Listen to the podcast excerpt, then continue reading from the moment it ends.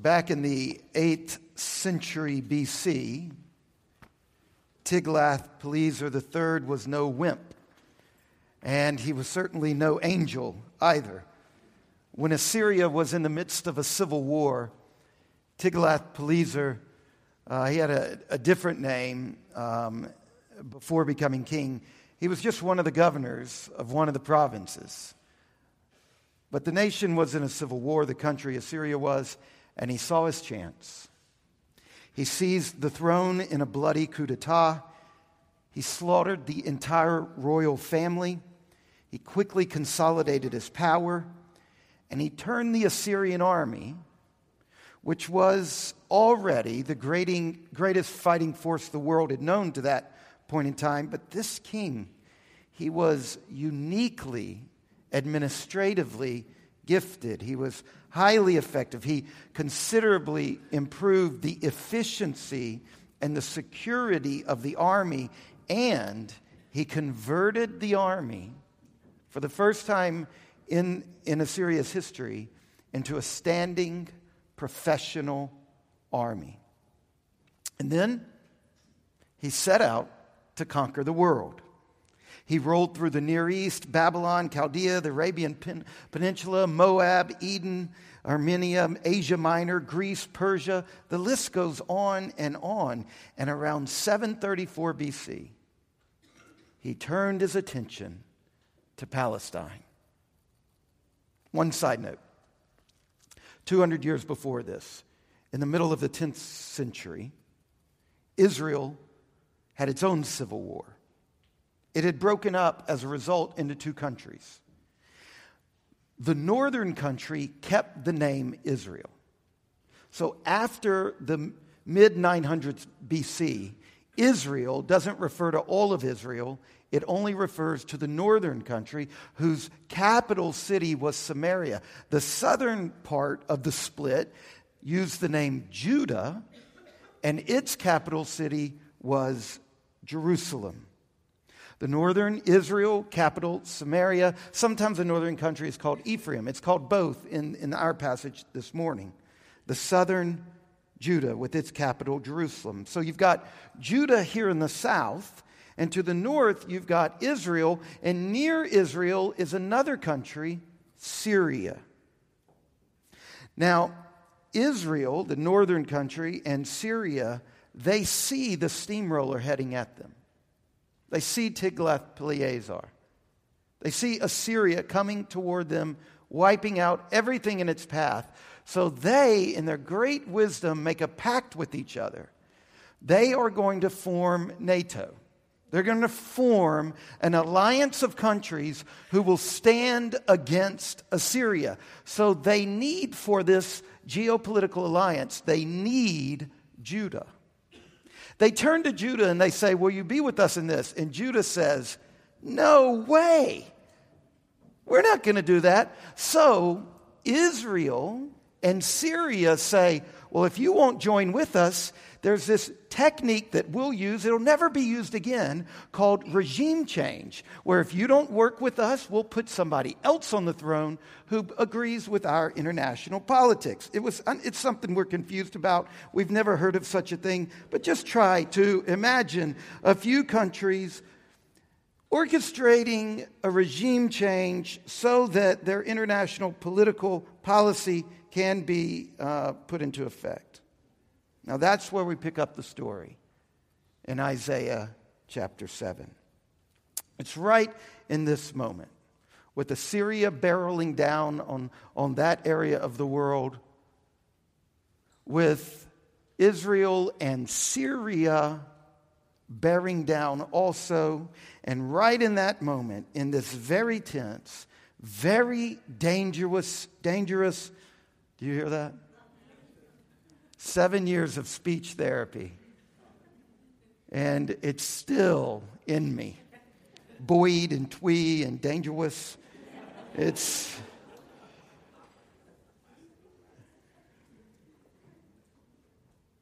Emily could, could probably, she, no, she's not a speech therapist. There's some speech therapists in our church. They could probably fix it, but there you go. Right in the midst of this tension, Isaiah chapter 7. Look at verse 2. When the house of David, that's the royal family in the southern kingdom, the kingdom of Judah, when the house of David, when, when the royal family was told, Syria is in league with Ephraim. Remember, Ephraim's another name for the northern country, Israel. The heart of Ahaz, that's the king of the southern country, and the heart of his people shook like the trees of the forest shake before the wind. It's panic. He's torn between two fears. On the one hand, he's received intelligence reports of large scale troop movements on his border to the north, and they're headed his way. And the intelligence reports have also revealed to him that regime change is the singular goal. We're not trying to defeat the entire land, we're just coming after Ahaz, a whole army. But on the other hand, Assyria is coming. Can you see it in, in your imagination? He's in the capital, he's in Jerusalem, a city built on a hill, which is a good defensive position, but for them it meant their water supply was a problem. Their water supply was a series of above ground aqueducts, and a besieging army could just break that water supply and sit tight. Hold off until the water runs out, the city goes into starvation and thirst mode. And so here we find King Ahaz personally inspecting the vulnerable water supply, and he is scared to death. He's so scared. The country of Judah and its king, they are in such a panic that they're actually considering an alliance with Assyria. Now, Assyria's track record is Assyria doesn't help anybody but themselves. This is so short sighted. This is so foolish. The government is a plan, it's planning to achieve security from these two little bitty warring nations by entering into an agreement with this giant warring nation. So God tells Assyria, God tells Isaiah, the prophet, you got to talk to Ahaz. You need to calm him down and tell him to trust me. So Isaiah goes, and they have this meeting right in this most vulnerable spot of the city, this aqueduct. The king is scared to death. He's so afraid he's making the wrong, the catastrophically wrong decision that anybody looking can see. But that's what fear does to us, right? I mean, he's not the only person who's ever, out of fear, done something really unfortunate. I'm sure a lot of us here can relate. Think about how fear of rejection can cause us to do things that just a little bit of perspective says, that's crazy. Or just fill in the blank. So that's the moment. The prophet says four things. Look what he says in verse 4 Be careful, be quiet, do not fear, and do not let your heart faint. This is four kind, gentle imperatives. Be careful. Be quiet. Chill out. Take a deep breath. Don't fear. And don't let your heart faint. And then he goes on to say in verse 7 here's why you don't have to fear. Because God has said, this plan, Pekah and Rezin, these two kings of, of Israel and Syria, it's not going to stand. It shall not come to pass. Doesn't that remind you of anybody? Anybody with me? Who? Gandalf, that's right. Yeah, yeah, yeah. It sh- you shall not pass. For the head of Syria is Damascus, and the head of Damascus is Rezin. And within five years, Ephraim will be broken to pieces so that it will no longer be a people. And the head of Ephraim is Samaria, and the head of Samaria is the son of Remaliah. God, God is saying, look, this is not going to happen. If you are not firm in faith, you will not be firm at all. So Isaiah is saying, this boils down to you trusting in God. In this moment of risk, trust God. Trust that this, these countries, he says a few verses earlier, are just smoldering stumps of firebrands. That's a great image, isn't it? You get a stick out of the fire, the end of it's on fire, but in just a few moments, the fire goes out and it's red. In a few moments after that, it's black, it's gray, and then it's black, and then there's nothing. He says that's what they are. Right now, they're, they're, they're, they're scaring you to death, but just wait. This threat is not going to last. Look, these guys, King Rezin and King Pekah, you don't have to be afraid of him. They are not a serious threat. And you're a fool if, in face of such a threat, you enter into a far reaching, terrible strategic alliance with Assyria. You're going to be okay.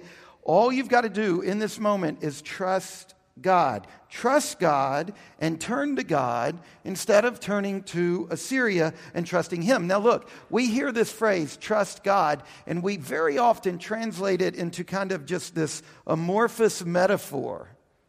But it's not that here. It's about very practical political decisions. It is about practical decisions. One set of decisions is not trusting God. The other set of decisions is trusting God. Trusting God, having faith in God, is concrete here.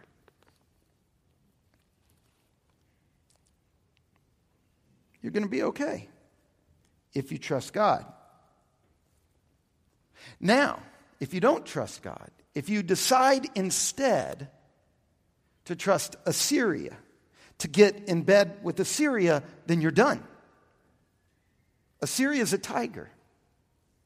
And when you're being attacked by a couple of chihuahuas, you don't grab a tiger by the tail. This is not the move to make. The end of verse 9. If you don't do this, if you're not firm in faith, instead of shaking like trees in the wind, you won't be firm at all. Do you see what faith is here? Faith is a refusal to yield to the fear of danger and threat posed by these small northern neighbors. It is confidence in the face of that danger. Now, Ahaz says, No, not going to do it. This happens in between the end of verse 9 and the beginning of verse 10. Either he immediately said no, or he demurred at the time, and his subsequent actions demonstrated his commitment to this political pact to Syria. Somehow he indicated no. So look at verse 10. Again, the Lord said, We don't know how much long, later this was. It could have been right on the spot. Ahaz said no, or it could have been several weeks later. It could have been, oh, I'll meet with my military advisors, or it could have even been, I'll pray about it. You know, it could. Have, we don't know what it was, but somehow, no, not, that's not the direction. I'm. I'm not going to hold and trust God. Right? Trusting God sometimes means we wait instead of acting. And do you see what God does next? This is so kind. He gives him a second chance. He speaks to him again. He doesn't demand instant obedience. Look what he says in verse 10. Ask a sign of the Lord your God. Let it be deep as Sheol or high as heaven. Anything. Like, look, at this moment, you ask anything. But Ahaz said, I will not ask, I will not put the Lord to the test. God said, Do you want me to prove it? I'm offering you, look, not only am I telling you I'm going to do this, but if you want proof that I'm going to do, I'm not going to let them get you, ask. Ask me a sign. You want me to give you evidence? Now, it's interesting why Ahaz doesn't take him up on the offer, isn't it? I mean, life and death is on the line. Why doesn't he? And, and he quotes the same passage of scripture that Jesus quotes when Jesus is resisting Satan's temptation, right? It is written, Thou shalt not put the Lord your God to the test. This is a weird little thing. Ahaz says, Oh, no, no, no, I could never test God. You, you know what he's doing? He's shrouding his unwillingness to believe, to have faith in the one true God. He's shrouding it in a veil of piety. Funny, sometimes God disapproves of people who want signs. If, if, you're familiar with the gospel, some of you might be thinking there's some passages where Jesus chastises people for asking for signs. But other times in the Bible, God offers signs, He grants signs. Some of you are familiar with the story of Gideon. He asked for a sign, not because he doubted or disbelieved, but because he wanted to be doubly certain that the particular path he was going was the will of God. And in his case, seeking a sign was an expression of a deep believing commitment to God. Janelle and I once had this experience in quite a profound way. I've told this story before. Um, we were living in New Orleans. I was in seminary, which is like grad school for pastors. And um, we had no debt. Uh, we had a number of scholarships. Almost all of our bills were covered, but, but our cost of living was $1,000 a month. And uh, I was looking for a job, and I had been praying, and I had asked God, Look, Lord, I really want to be a pastor. I don't like driving. You, know, you can imagine it's sort of like a, those of you who are student teachers from JMU, uh, you can imagine a seminary in a Baptist state. All the jobs are taken up really close. And so you have to drive further and further out. And, and, and so one day I said to the Lord, um, I'd memorized Psalm 103 and I was praying through it, and there's this line in it where it says, He satisfies the desires of your heart with good things. And I felt like God was saying, Aubrey, what do you want? And so I said, Well, Lord, I want to be a pastor, but I don't want to drive a long way. I'm not good at driving. Can it be less than two hour drive, but at least an hour and a half? Because, and I had all these criteria on it. And, um, and I felt like God was saying, just write the check. Tell me what you want, Aubrey. And so I, I did that. And I said, I, my wife's in school. We both went to seminary at the same time. Um, I'd like to only have one job, God. I'd like this job to cover all the bills. Okay, all this stuff. Well, a couple of weeks later, that exact situation happened. A church, an hour and 45 minutes away, asked if I would be their pastor, blah, blah, blah, blah, blah. And our bills were $1,000 a month. And they were offering to pay me $900 a month. So Janelle and I prayed at our dinner table Lord Jesus Christ, if this is your will, we need another $100 a month. We said amen. We got up. We walked out to the mailbox, and there was a letter and a check for $100 from a man. And he said, Dear Aubrey, I've never met you and you've never met me, but God told me to give you $100 a month until you graduate or I die. He was a very old man. So we didn't have to go back for a second, you know. This was the second sign. It was very much like Gideon. God delights in doing this. But I think what's going on here with Ahaz is that there's a difference between people who believe but need help and discernment and people who don't want to believe and they're just looking for an excuse to avoid trusting God. That's Ahaz, pulling the scripture out. Because at the end of the day, he just didn't want to trust God. Why? I don't know. He didn't. And so he used the Bible to defeat the Bible. And so Ahaz, so Isaiah tells Ahaz, okay, it's over. You've made your choice. You've refused to trust in God. And so Assyria will destroy you. This was Ahaz's moment of decision. He had other moments up until this one, but this one was it. Have you ever faced such a moment? Are you facing it now? I have, as a young child.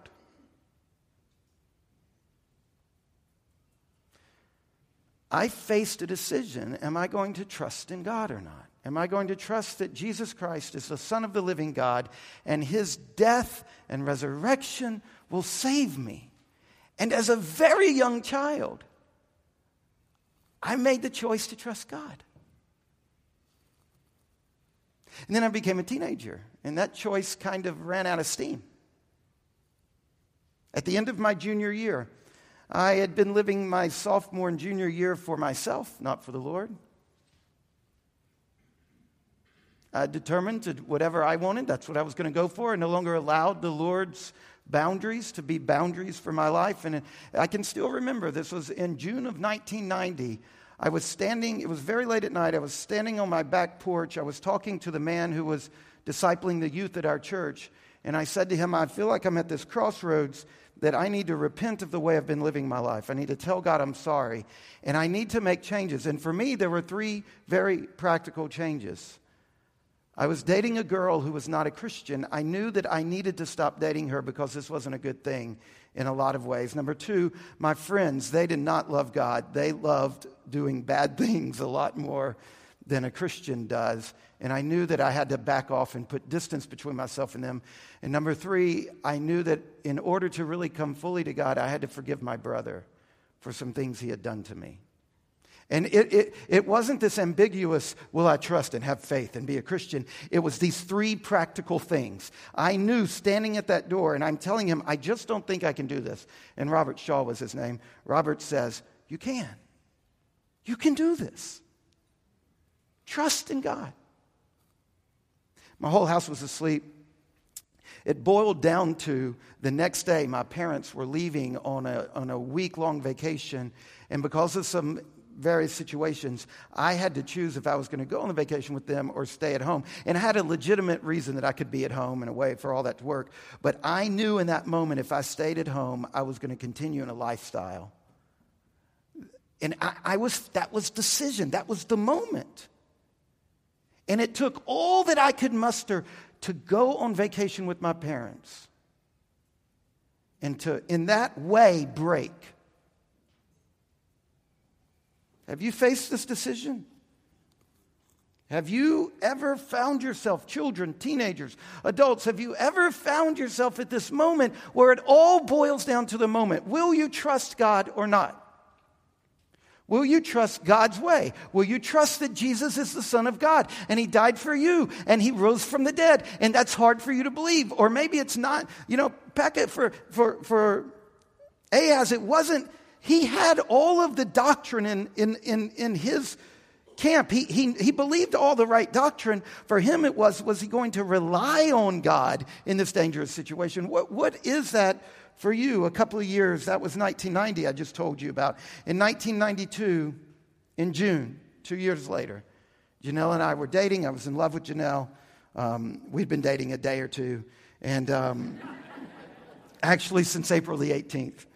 Uh, and I had this deep sense that God was telling me to break up with Janelle. Um, you know what it's like, those of you who've walked with the Lord, when a thought comes into your mind and it's not your own and you know it's from the Lord. That's what it was. And over a several week period, I had to decide do I trust God more than I love Janelle? Do I trust God holding and giving me my future more than I can envision my future with Janelle?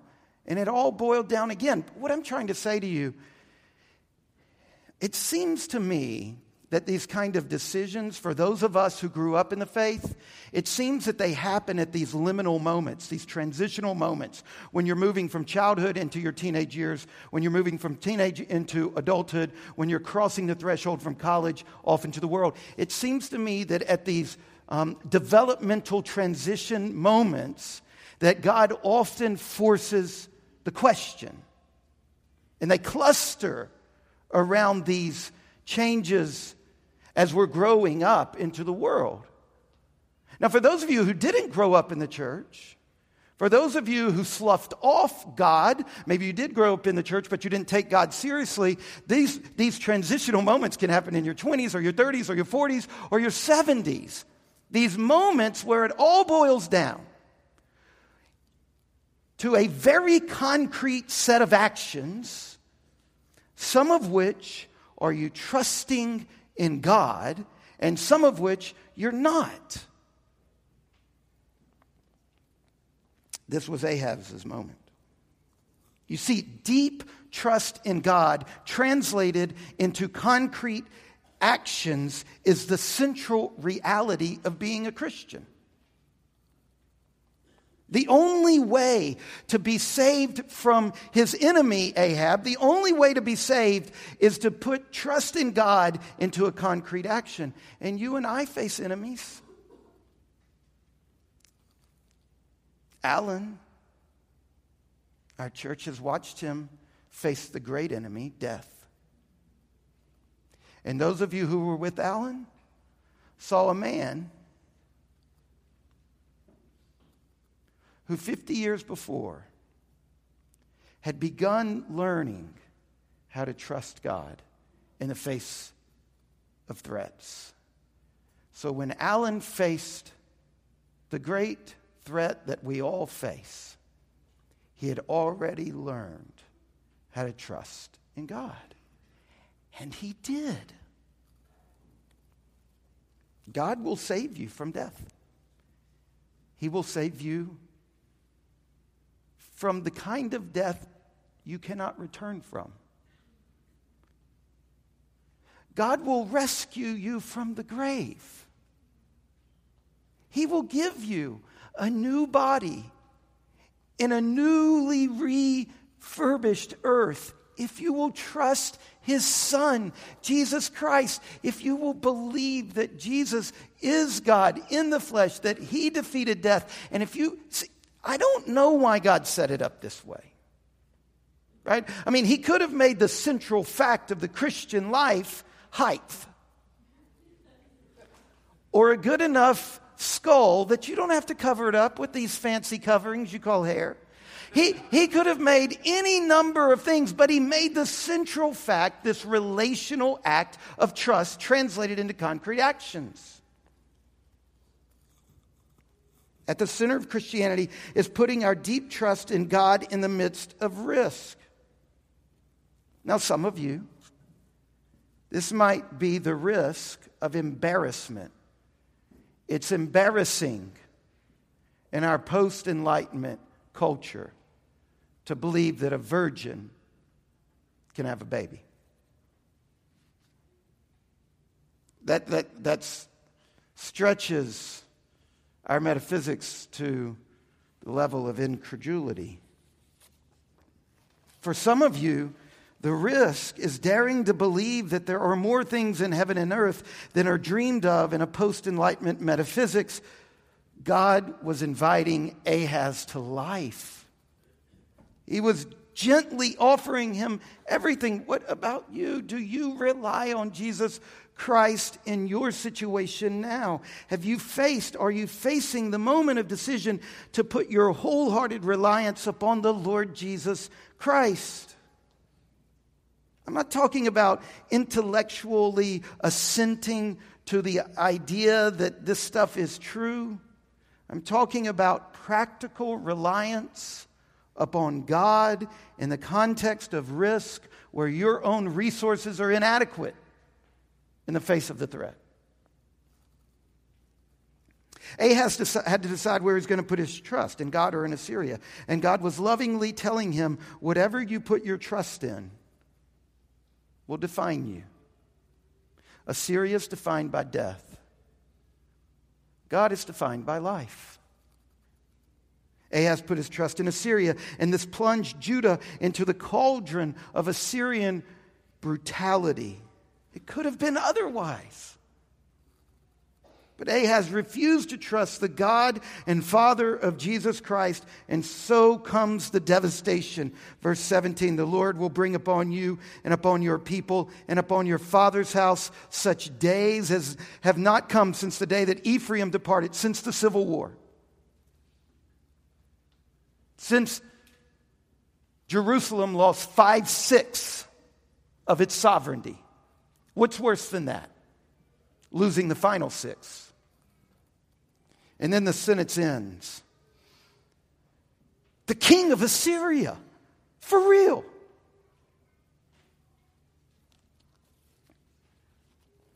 In a commencement address at Kenyon College in Ohio, the late great David Foster Wallace said this In the day to day trenches of adult life, there is no such thing as not worshiping. Everybody worships. Everybody trusts in something. The only choice we get is what we choose to trust. And an outstanding reason for choosing some sort of God or spiritual type thing, it, be it JC or Allah or Yahweh or the wicked mother goddess or the Four Noble Truths or some infrangible set of ethical principles, is that pretty much anything else you trust will eat you alive.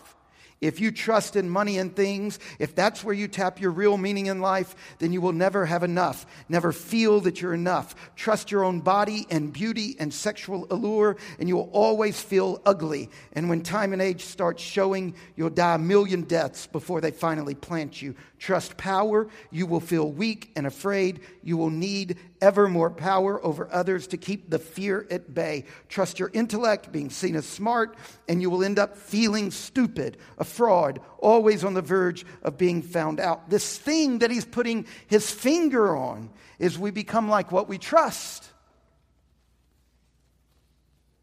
Faith is about entrusting your security and your future to the attentiveness of Yahweh. To count Jesus' attention of you as adequate, no matter what you're facing. Faith is placing yourself in the reliable care of another.